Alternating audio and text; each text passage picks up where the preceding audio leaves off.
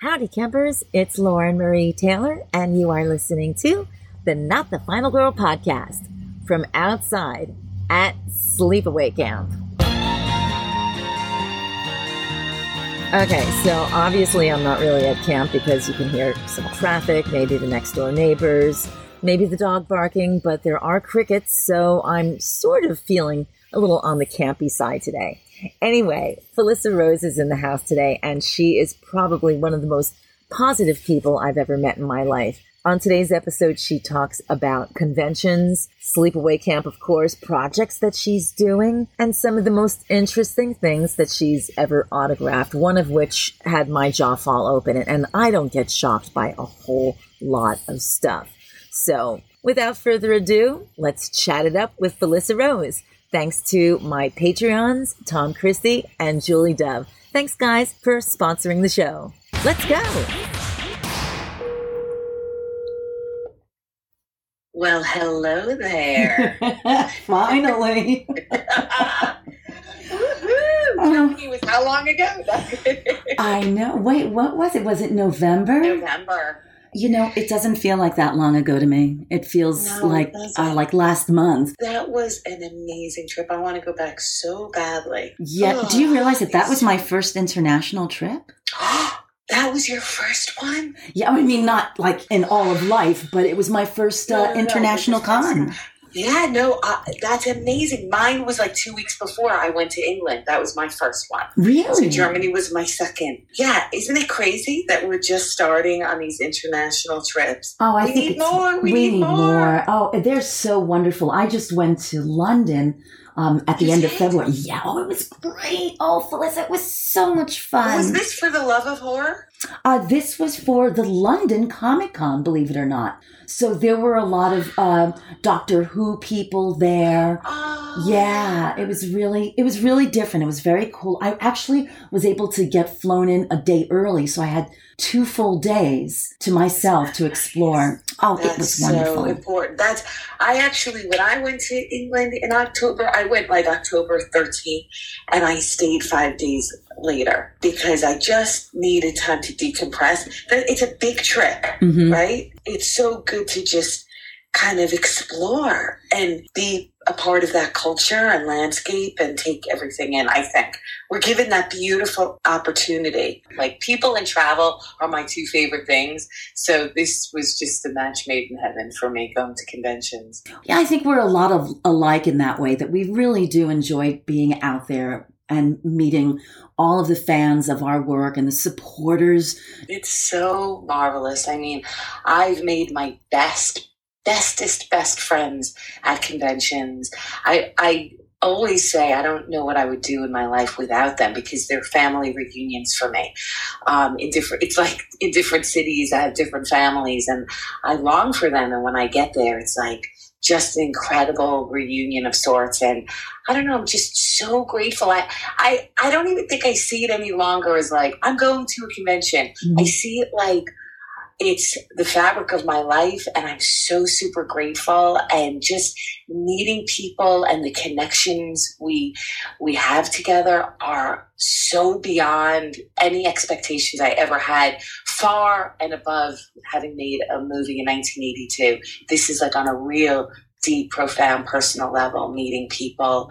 And I'm a huge horror fan myself, so it also kind of, you know, I get to the conventions and I'm like, I'm fangirling over everyone, like we were saying. Yeah. just, I go crazy. They're just wonderful. And with social media, especially when you're traveling far away, uh, for example, we were both in England and we were both in Germany, and there are friends there who follow us on Instagram. So when they come to the table, aren't you the same way as I am? You say, Oh my God, it's so nice to see you because you feel like you already have a relationship with them from social.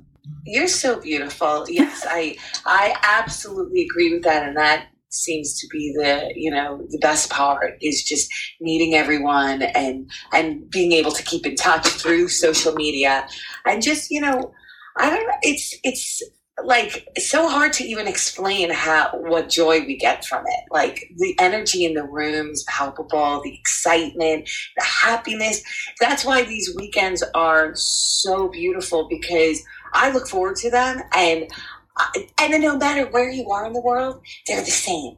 Yeah. It's the same love, the Mhm. same happiness, the same like you know embracing of one another. There, it's the greatest community in the world. I often say, I wish the whole world would take a page out of out of the horror community book because if we emulated what happens at our horror community, we would be so much better. Agreed. No judgment, Mhm. complete love, complete love. And support too. Everybody supports each other in the in the community. When you attended your first convention, what was your reaction? Did you have any idea of the love that was out there for your little 1982 movie? Oh my gosh, I we had no idea. Our our first convention was in 2001. It was Fangoria Weekend of Horrors, Mhm. and we were so generously asked to come and do a panel with almost the whole cast. Oh, Although wow. Katherine Kamhi, who plays Meg, wasn't there. She just had her baby. Mhm. And so we all went, the director, the cast, and we, I thought if one or two people show up, I'd be elated. But it was standing room only, and we were right after Friday the 13th. and we were shocked that people stayed, and, and we signed for hours afterwards. And mm-hmm.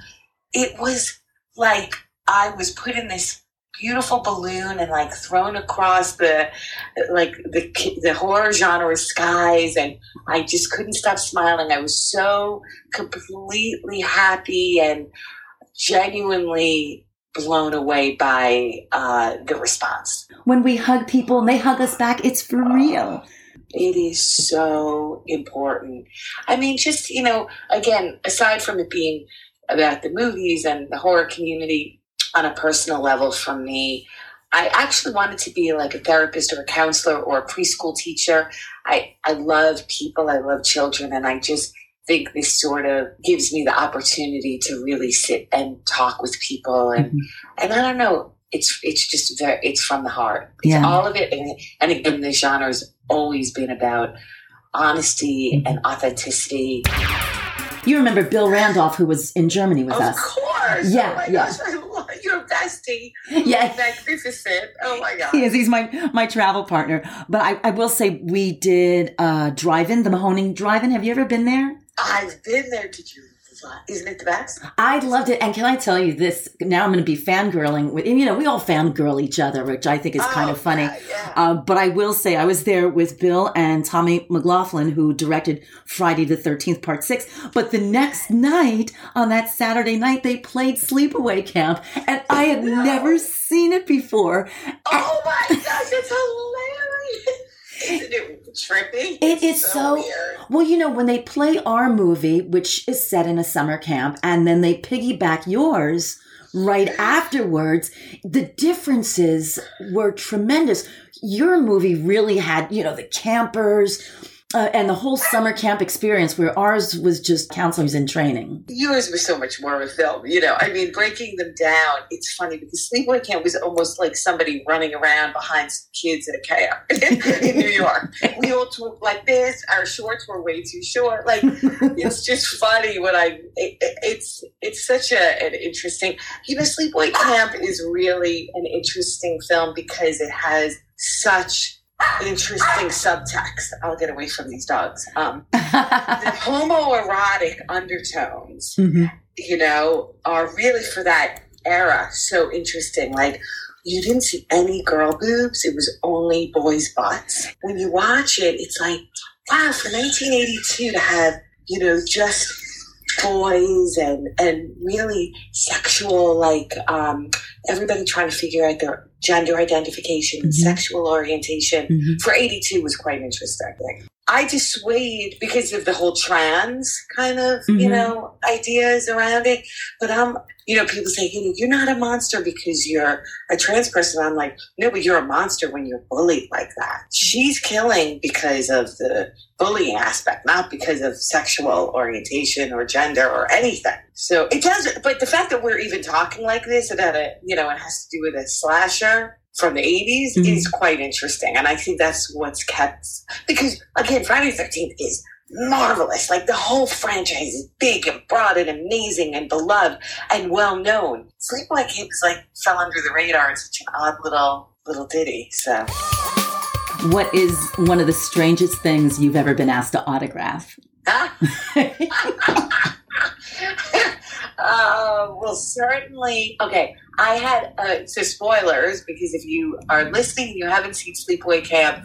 There's um, the end of Sleepaway Camp has a a surprise, a shocking ending, if you will. Um, but maybe you know about it. So the there was a beautiful young woman who came dressed as me from the ending. So she had a flesh suit on, and she had this beautiful piece of something eh, on her, and she put it on my table and said, "Can you sign this?" And I was so happy because to me when someone brings a beautiful doll or um, just you know any kind of merchandise either they've created mm-hmm. or they've purchased from Etsy or somewhere mm-hmm. from a vendor at a, another convention. I'm so excited, but this was truly exciting. it was a pee and um, I couldn't stop touching it. a real, uh, a real piece. I wanted to take it home with me. No, and so I signed it, and it was it was really interesting. I've signed a little can of hot dog wieners. I've signed so many curling irons. Oh, of course. People's arms, which is always um, chests, legs, which I always marvel at because um, when when someone comes to my table. I was just at Mad Monster recently, and my friend Zach, he's become my friend. We met at a convention, and now he's stuck with me for life. I signed his leg, and he went, got it tattooed, and came back to me right after. And I was like, oh, it's just, it's so poignant, and it does make me cry. I do cry mm-hmm. at my table, and I always say it's out of joy because I can't process how happy I am. So. Yeah. It, sort of comes out in tears. I'm a huge fan of yours. I've known your career for so many years. I still can't believe I'm on the phone with you. Like it's it's just amazing to me. You are too cute. Legendary. You are so beautiful inside and out. You're just an amazing human being. Well, so are you. I was so happy to meet you for the first time in Germany. You know, I've followed you on Instagram, of course. We all follow each other, which is kind of funny. So we actually fangirl each other. And I was so happy to see you. I thought, there she is. Because I've seen you at other conventions, but it was always from afar. And you always had a line, and I always had a line. And oh, oh yeah, a lot of people think, think oh, oh, you got to meet so and so. You think, well, no, she was busy. I was busy. Oops. Have you ever fangirled at a convention? I'm like a ridiculous fangirl. Like, I'm the worst because I do get super anxious and nervous.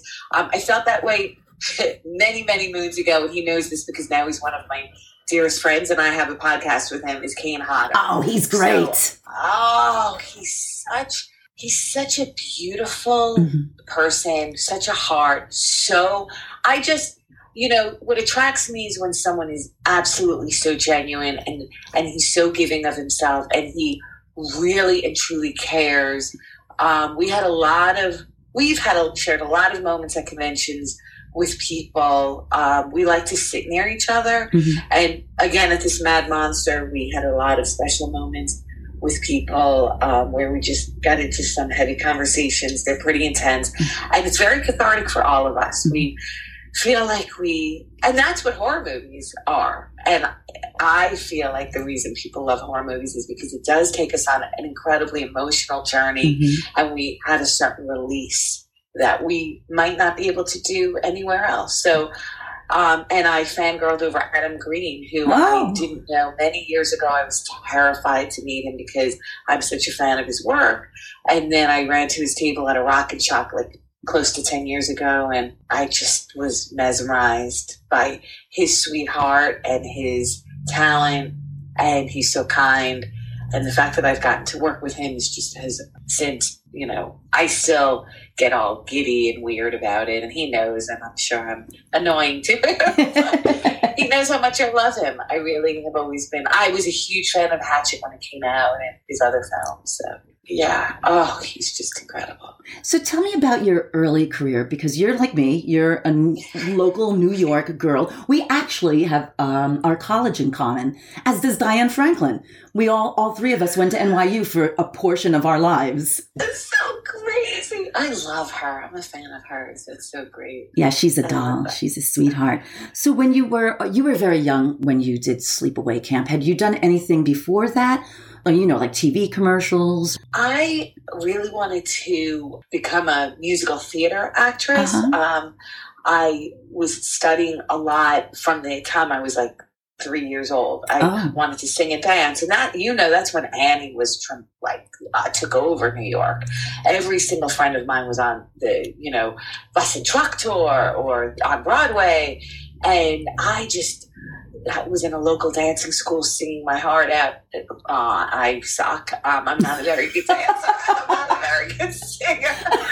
But, you know, my parents were so supportive. They were like, "Keep going, little girl." Like, and then a local manager came in. So my very first audition for film, for feature film, was Sleepaway Camp, and that was my first. They and they said to me, "Oh, you know, if you get this job, then we'll sign you." But at that time, because I'm dark hair and dark eyes, and I'm sure you can attest to this.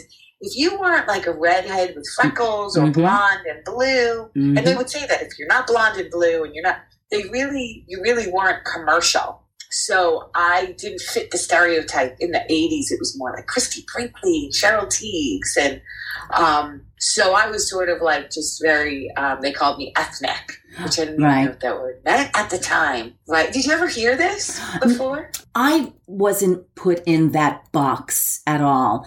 I Sure. I was put in the she has a horrible New York accent box. i was in that box still am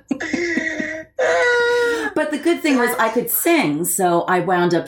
My first gigs were um, all of the Burger King commercials. For three years, I did all of them. So I would do the jingles, and then I would lip sync to my own voice in the commercial.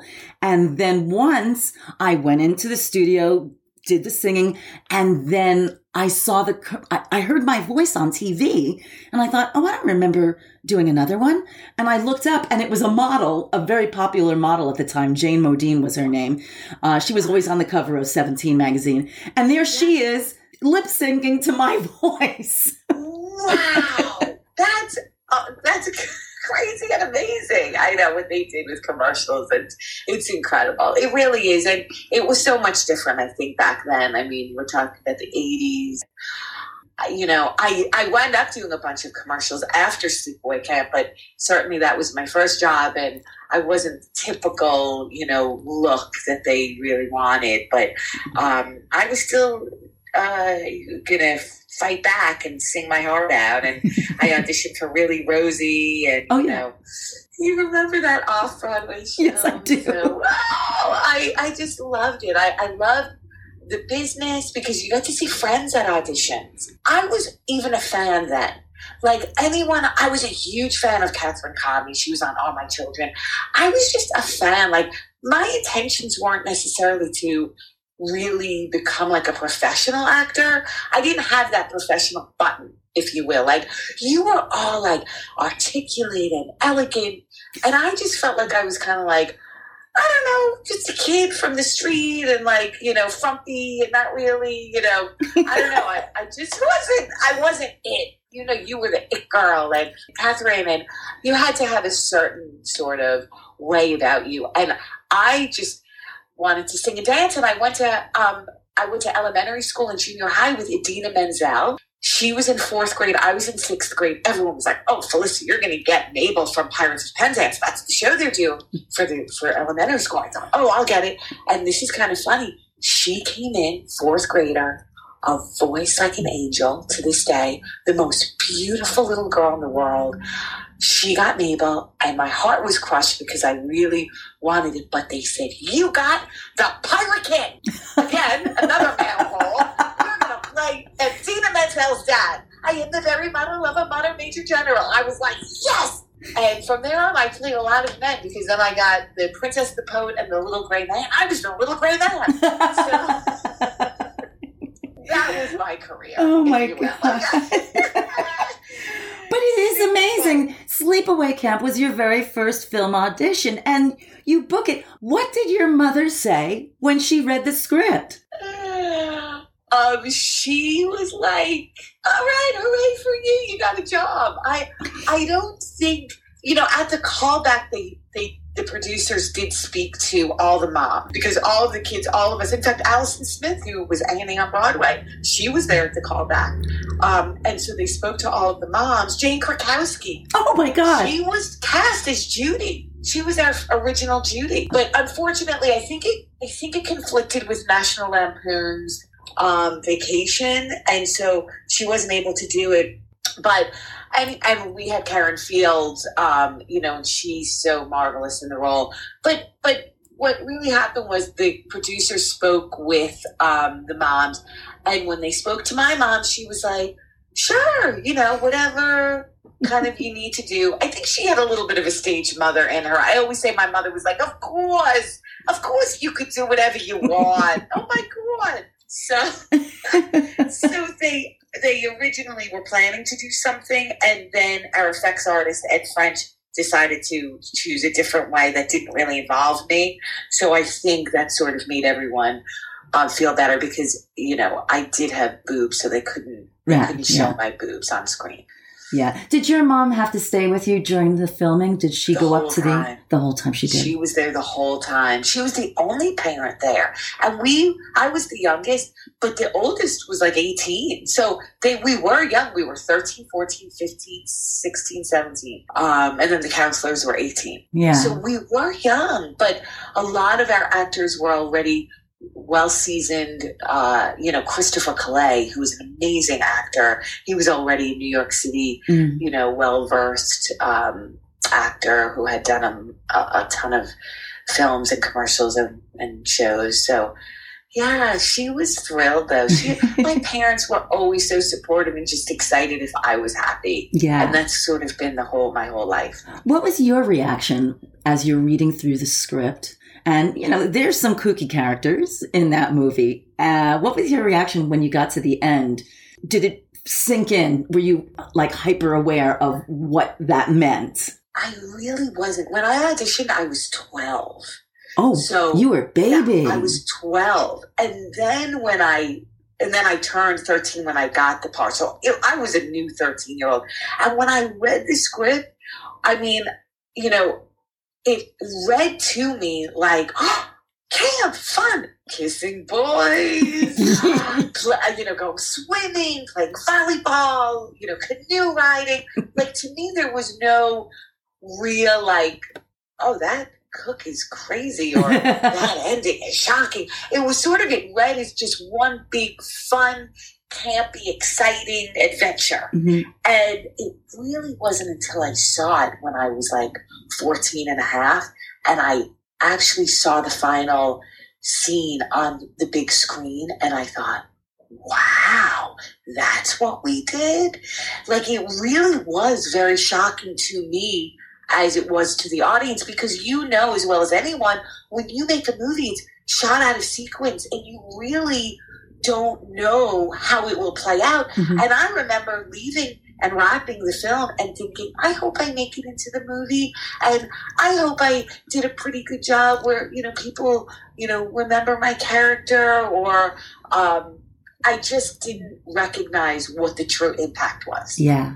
Yeah, I have to say, I saw Sleepaway Camp at the Mahoning Drive-In Theater. All right, uh, and I got I got to tell you, I was sitting outside. I was all bundled up. I was next to my car, and Bill Randolph. I think he was sitting somewhere else with Tommy McLoughlin, the director of Friday Part Six, and. I'm sitting there with blankets around me, trying to get the whole experience, you know, of watching it. And I screamed. I, I swear, I think somebody called the cops because they thought a woman was being attacked. But I screamed when I saw the ending. That's amazing. That's amazing. And that's so exciting because, I mean, certainly, I think, you know, that reaction is wonderful and warranted. And uh, listen, you know, it's definitely something that the director was hoping. Uh, have, were, were there ever talks of doing a sequel? Um, so they did. So right after Sleepaway Camp, um, it came out, and believe it or not, it, it, it did really well. Believe it or not, it did well. It was against Yentl, which is kind of funny. Um, Barbra Streisand's film. oh yeah, you blew her out of the water for sure. and it did. It was successful November 18th of 1983, and it came out again in June of 84. And um, it, then it sort of went away, and we didn't really hear about it until the internet. But in 87, I got a call. I had the same managers, and they said, you know, they're doing parts two and three. Would you like to read? It's a new director. I said, certainly. Um, and I had just gotten into NYU mm-hmm. early decision, mm-hmm. early admission. Mm-hmm. Um, I oh, it was the only school I wanted to go to. And so I went, and the director asked me, you know, I sucked at reading the lines because now she was coming into her own and she was written as a more, you know, uh, comedic character and she was sarcastic and wisecracking and I just didn't understand that tone mm-hmm. because I only knew the awkward shy character of Angela. So I kind of went to the manager and said, I don't think I really read very well and and he already had his eyes set on Pamela Springsteen, Bruce Springsteen's sister. Uh-huh. And um they had done Fast Times at Ridgemont High together. So with this, I called NYU. They said, no, you'd have to reapply. You would be allowed in and I you know the process oh, yeah. the interview and the audition and getting into the actual university there's so much that goes into getting you know going to Tisch School of the Arts so I thought I'll probably be better off if I go and study than take on a role that I suck at. And they were filming them back to back in Georgia. So he went and did them and they they're so great. I'm such a fan of, of the director and of uh, Pamela Springsteen. They're awesome. And then I went on to do Return to Sleepaway Camp in 2003. We filmed with the original writer director Robert Hiltzik. So I actually got to be an adult woman playing a character that I won't. There's a lot of twists and turns in that one, but I actually got to be an adult on camp where I could drink and run around and get crazy. couldn't do that at 13. Couldn't couldn't drink with everybody.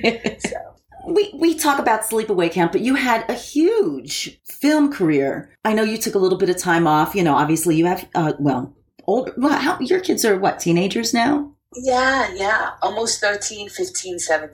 And you have a couple clones, right? And your, your girls are your clones, if I remember I correctly. Do. I always say I have a Megan and Judy. I have no. I have a Megan and Judy. I'm ready to kick them out. They, they play this in a, in a remake. They're crazy.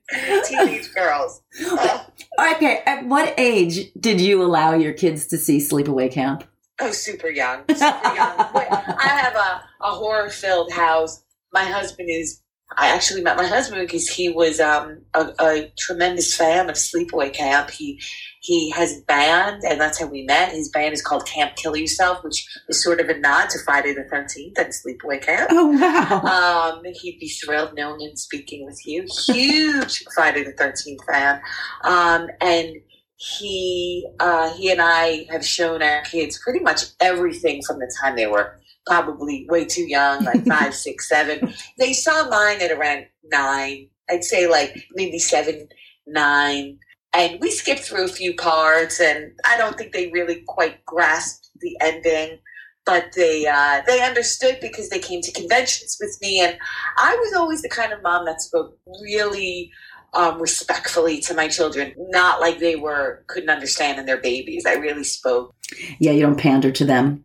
No, no, no. I just, you know, you'll grow up and understand, and we should be in this together. I respect you as a person. Did any of your kids follow in your footsteps or show an interest in doing that? None. Really? None. And I've had to uh, force them into certain uh, into certain movies if they need kids.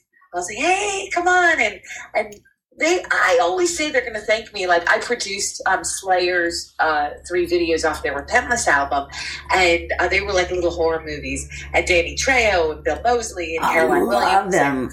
bunch of people are in them and my girls got to play the kids to bill moseley and caroline williams getting killed by danny trejo and i thought isn't this exciting? They were probably like seven and nine, and they were like, no, no, it's really not. Like you're covered in blood, screaming, and they're like, okay, like take us to the candy store, like you said, lady. Um, my oldest daughter came with me to an audition and it was for, I think, Cabbage Patch dolls or something like that. And she's very headstrong. Okay. It's Katie, my oldest. Very headstrong. She still is. And which is a good, a good thing for her, uh, being a New York City girl. But so she comes with me and she must have been, oh, maybe eight years old or so. And they handed her the doll and there was a little bit of dialogue. I had to like talk to her and whatnot and say, Oh, would you like to take the doll in the bath with you? Blah, blah. And she looked at me from underneath her eyelids. She goes, I don't like this doll. Oh, I love her so much. I was mortified because she didn't have any lines, you know, in the script, you know, for that commercial. And it was a 30 second thing. And I looked at her and I, I you know, you're, you're mortified, but you're trying not to show that you're you mortified. say? I love her. That, that's a great I- response. I said to her, I said, well, can you just make believe for 30 seconds? She looked right at me. She went, nope. Oh, I love her. Even now, when she says no to me, she still says it like that. She goes, nope. That's great. It's so funny. My oldest daughter is the same, very headstrong, and would have said the same thing. And to be quite honest, those were the big dolls in our day, and they are kind of those cabbage patch dolls are a lot. So you've been out in LA, right? Or the LA area Yes. for forever, right? How, how soon after Sleepaway Camp did you move out west? I was um, in New York until I was about 31, 32. So I'm I cannot believe I'm out here for 20 years. Um, but yeah, I stayed in New York and I love it. As you know, there's just no city like New York City. Um, just the energy and the uh, the joy I get. We we try to go back every year, every summer. My family's still there, so I've been here twenty years, but I stayed there, and it's a tough city. I did way better coming out here, um, just because you know it's it's hard. It's you know if you can make it there, you can make it anywhere. Yeah. the saying is true. Yeah, it's, It's, definitely um, tough. But I love it. I love New York. So you mentioned that you're a big horror movie fan, right? Yes. Okay, Yes. Think about the villains. If you could play one of the classic villains, who would it be? That's such a great question, and that I, no one has ever asked me, and it's a really hard one because I am a huge fan of Freddy and Jason and Mhm. Michael and Leatherface. Um, I think a great villain might be Mrs. Voorhees. Oh, I yeah, think she's, she's a fabulous villain, and I just I think I could really sink my teeth into that mama, mama. Uh, as I think about it, I'm getting. You're gonna decide you're gonna do a remake and you'll be her. We're gonna do it. Um, I love, I love the character. I loved Betsy Palmer. Yeah. Um, so yeah, that might be the role. That might be it. But there are so many fascinating, you know, characters out there. Um, so yeah, I just, I don't know. There's, there's many. I know I'll hang up and I'll be like, and this one and that one. Yeah. But all of the, you know, all of the, the. I love Victor Crowley. Um, my kids, are, my son is terrified of Vic- Victor Crowley. Why? I love that character. I don't know. He thinks he's just really frightening looking. It just creeps He's me out. really scared. Yeah. It creeps him out, which is a great thing. It's just such a compliment. You know, it's like if you're scared and you're kind of like, and and this character makes you jump. That's really kind of you know wonderful. Yes. Was there ever a role that you auditioned for that you really, really wanted, really thought you were gonna get, and it got away from you? I auditioned for Charles in Charge, the one of the kids. Uh-huh. Uh, April something. I think got the part. So a lot of series stuff that I really wanted. I thought that would be super fun being on something consistent. Yeah. having a good time. You know, being on set is always a joy, and it's and you become a family hmm with your cast and your crew. So I've never had that other than film. I've never been really on a series like you've been on on so many, and it's like that's your life, your family, your existence. Oh, And yeah. it's so exciting. What is it like? Oh, well, I was on that soap opera for what, 12 years. Most of my adult life, I had all three children while I was playing Stacy. So it really was a family. And you cry when people leave. You cry when people get let go. You cry when people, of course, when they, when they pass, you're just heartbroken. Even after all these years, you'll see the occasional blurb you know, like they, you know how they do those in memory of at the Oscars and at the Yes, Emmys and at the daytime Emmys. Yes, you know, when I'm watching those and a face will go by that I know, it's it's heartbreaking to see that because you think that that person was in my life for so long. And even if you do one project with them, like like John Belushi, for example, I did one project with him. I did Neighbors with him, and it was a really intense time. And I was, I was what, 19 years old when I did it. And it was, you know, you know that feeling of being on set with people day in and day out. They just become part of the fabric of your life. And when he passed away, you just can't put it into words.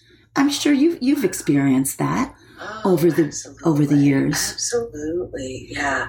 We recently lost Aunt Martha Desiree Gould from Mm. Sleepaway Camp, and you do you feel like you know you've you like made these memories that are are so they're a bit difficult to explain because it's sort of like you said the fabric of your life they're they're ingrained in like your existence and how kind of your life journey has been navigated because Mhm. they've been a part of such a, an incredibly tr- huge part of your world. I mean, Sleepaway Camp is my life. It really is. Like, mm-hmm. it sounds strange to say, but Sleepaway Camp has really, I think, it gave me a life. My husband, and because of my kids, because of that, and mm-hmm. because my husband saw it at 12 and said, I'm going to marry that girl. So he put my face everywhere, like where he was, so I would see it, and I did. Aw. So it's sort of like and and a career because of it. So I am grateful to Sleepaway Camp, but everyone that's a part of that is a part of my life, in Yeah. my system, in in my whole existence. Well, I saw it when we were in Germany when I would watch you and Katherine together, and you could almost finish each other's sentences. Oh, it's amazing. I feel like I knew Katherine better than I know my own sibling. And it's not like we've, you know, we lost touch for so many years. But again, because you have that connection, that tie, that forever bond that Yeah. only so many people know, it it completely picks up from there and you're in each other's, you know, heart and and mind and soul and everything from from forever. Yeah, it's a beautiful thing. It really is. It is. beautiful. It Mhm. is beautiful. Yeah. Yeah. It. What is something that fans would be surprised to know about you? That's such a good question. Um, well, I think people tend to see me as like an extrovert and party girl, which that I'm a true Gemini in that, and I say I'm not a Gemini like Gemini. Geminis have that bad rap, rap of like, oh, you're a good girl or a bad girl. You're nice or you're mean. My Gemini is that when I'm in, po- I'm like outside of the house and you know with people and um, at parties. Oh, I love to party. I love to have my drinks. I love to laugh and have fun. But I'm a true homebody. I think at heart, I love to curl up, and my family knows. They said, like, just sit on the couch and play with my puppies and uh, talk to my kids, or you know, just read or watch a movie and be really still and quiet. And I think just being really quiet and and homebody-ish. I think that that might come as maybe a shock. I'm not always like, woohoo, let's get the party started. um, I really do like to have a great meal at home, whether we Mhm. cook or we bring it, you know, and, Mhm. and just be really kind of in solitude and, Yeah.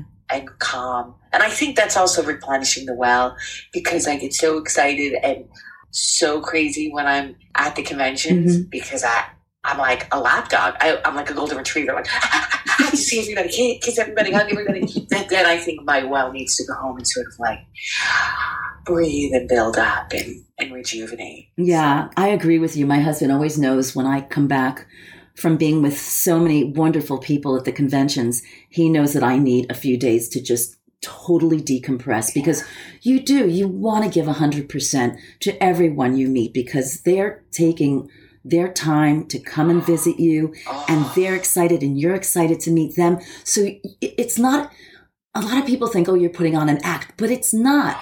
You no. are totally immersed with them. And it's true. You want to give them your all. So coming home, I, I, I go right to baking when I come home. I decompress. I work the dough. I make bread and I'm just quiet in my kitchen. happy. Yeah, I love listening to just good music. Mhm. Maybe go to the beach, just or take a, a walk. But it's certainly because, and you just said something really important. When we go to conventions, I'm amazed and thankful. Thank you to everyone who takes time out of their busy lives and their schedules and their families to come and visit us and talk to us. And thank you for allowing us to reminisce Mhm. about a time in our lives that was so incredibly important and special. And just thank you. I just think it, this may have been the catalyst that brought us together, but in life, it's just about, I think, not the stuff, not the, you know, the the work, the human connection, Mhm. the human interaction, the complete generosity that two people give each other and share in a moment is all we have and Yeah. all we will remember. That person made me laugh. That person made me cry, like in a good way, Yeah. and shared with me. And it's that's what I get from conventions. You are such a beautiful person, Felissa. I know you I really just- are. You're wonderful. I sit and I really like I'm I'm really like in my heart. I mean, I love to sit under a tree and just look into the sky and listen to the birds and think about how many beautiful people I've met. And I only have sleepaway camp really to thank for it. Yeah, what have you been up to? Uh, I know you have to go soon, but what have you been up to film wise? Because you've been busy in that area of your life as well. I'm super excited. Thank you. I'm super excited for Terrifier 2 to come out. I I just stalked Damien Leone, the, the writer, director, effects uh, master. Um, I love him so much. Met him at a convention. Could not take myself away from him. I was like, I love Terrifier. Um, and David Howard Thornton, who plays Art the Clown, is mesmerizing. Um, so I'm fortunate to, uh, I worked on that and to be part of that franchise, that family. And uh, Stepdaddy with Vincent Ward and Thomas Churchill. Um, a bunch of films, of course, I always forget, like uh, Massacre Academy and um, Bloody Summer Camp. I just worked with that team. We do Go Away. We just did Go Away, and that's coming out. And I'm working on a movie called Craving and the Demons Within, and um, Last Late Checkout, and um, uh, Wolf Hollow, and Misery Mountain. Do you have a website that shows all of these things?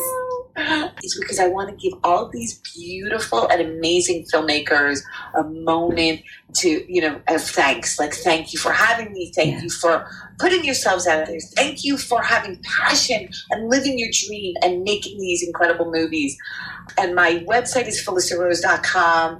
And my beautiful friend Andrew, who lives in the UK, and I, I finally got to meet him, although we felt like we were family, has been running it for a million years. You are a busy chick. Oh my God. Do you sleep? Um, I do sleep because another fact is I go to bed by like eight thirty. I love being with my kids after they come home from school. I love taking walks with them and having ice cream with them and hugging on them. And um, then I say good night, everybody. I will see you in the morning, and we all wake up at like six thirty and go to school. Oh, and I don't know about you, but when I'm in love with um, a movie, whether I'm really into true doc, true crime docs, so So am I. with with true crime docs, Yes. I go and I have to learn everything leading up to that moment, everything about the people involved, everything about where they are today. I become like like a, a PI. I'm like I want to know it. Now, I will tell you, when I'm down, because, you know, everybody gets down, but when I'm feeling down, I sound like a song, don't I? When I'm feeling down, uh, I watch Schitt's Creek. And I haven't watched it, and so many people have recommended it to me. So I will take your word for it. Especially some of my favorite people are in that. I'm going to watch. it. Yeah, you'll laugh. You'll Okay. just laugh your boobs off. that's beautiful. I love to hear you say that. And you know, that's oh, it's good to have a go-to like when you're feeling low or a little sad or anxious mm-hmm. to have a go-to that lifts your spirits. And we all need to laugh and remember we'll come back around. It's okay. We have each other all right, where can people follow you on social media for the two people in the world who don't follow you? Um, I am on. I love Instagram, Felissa Rose one two three. To tell our stories and pictures. Yeah. Um, I love Instagram.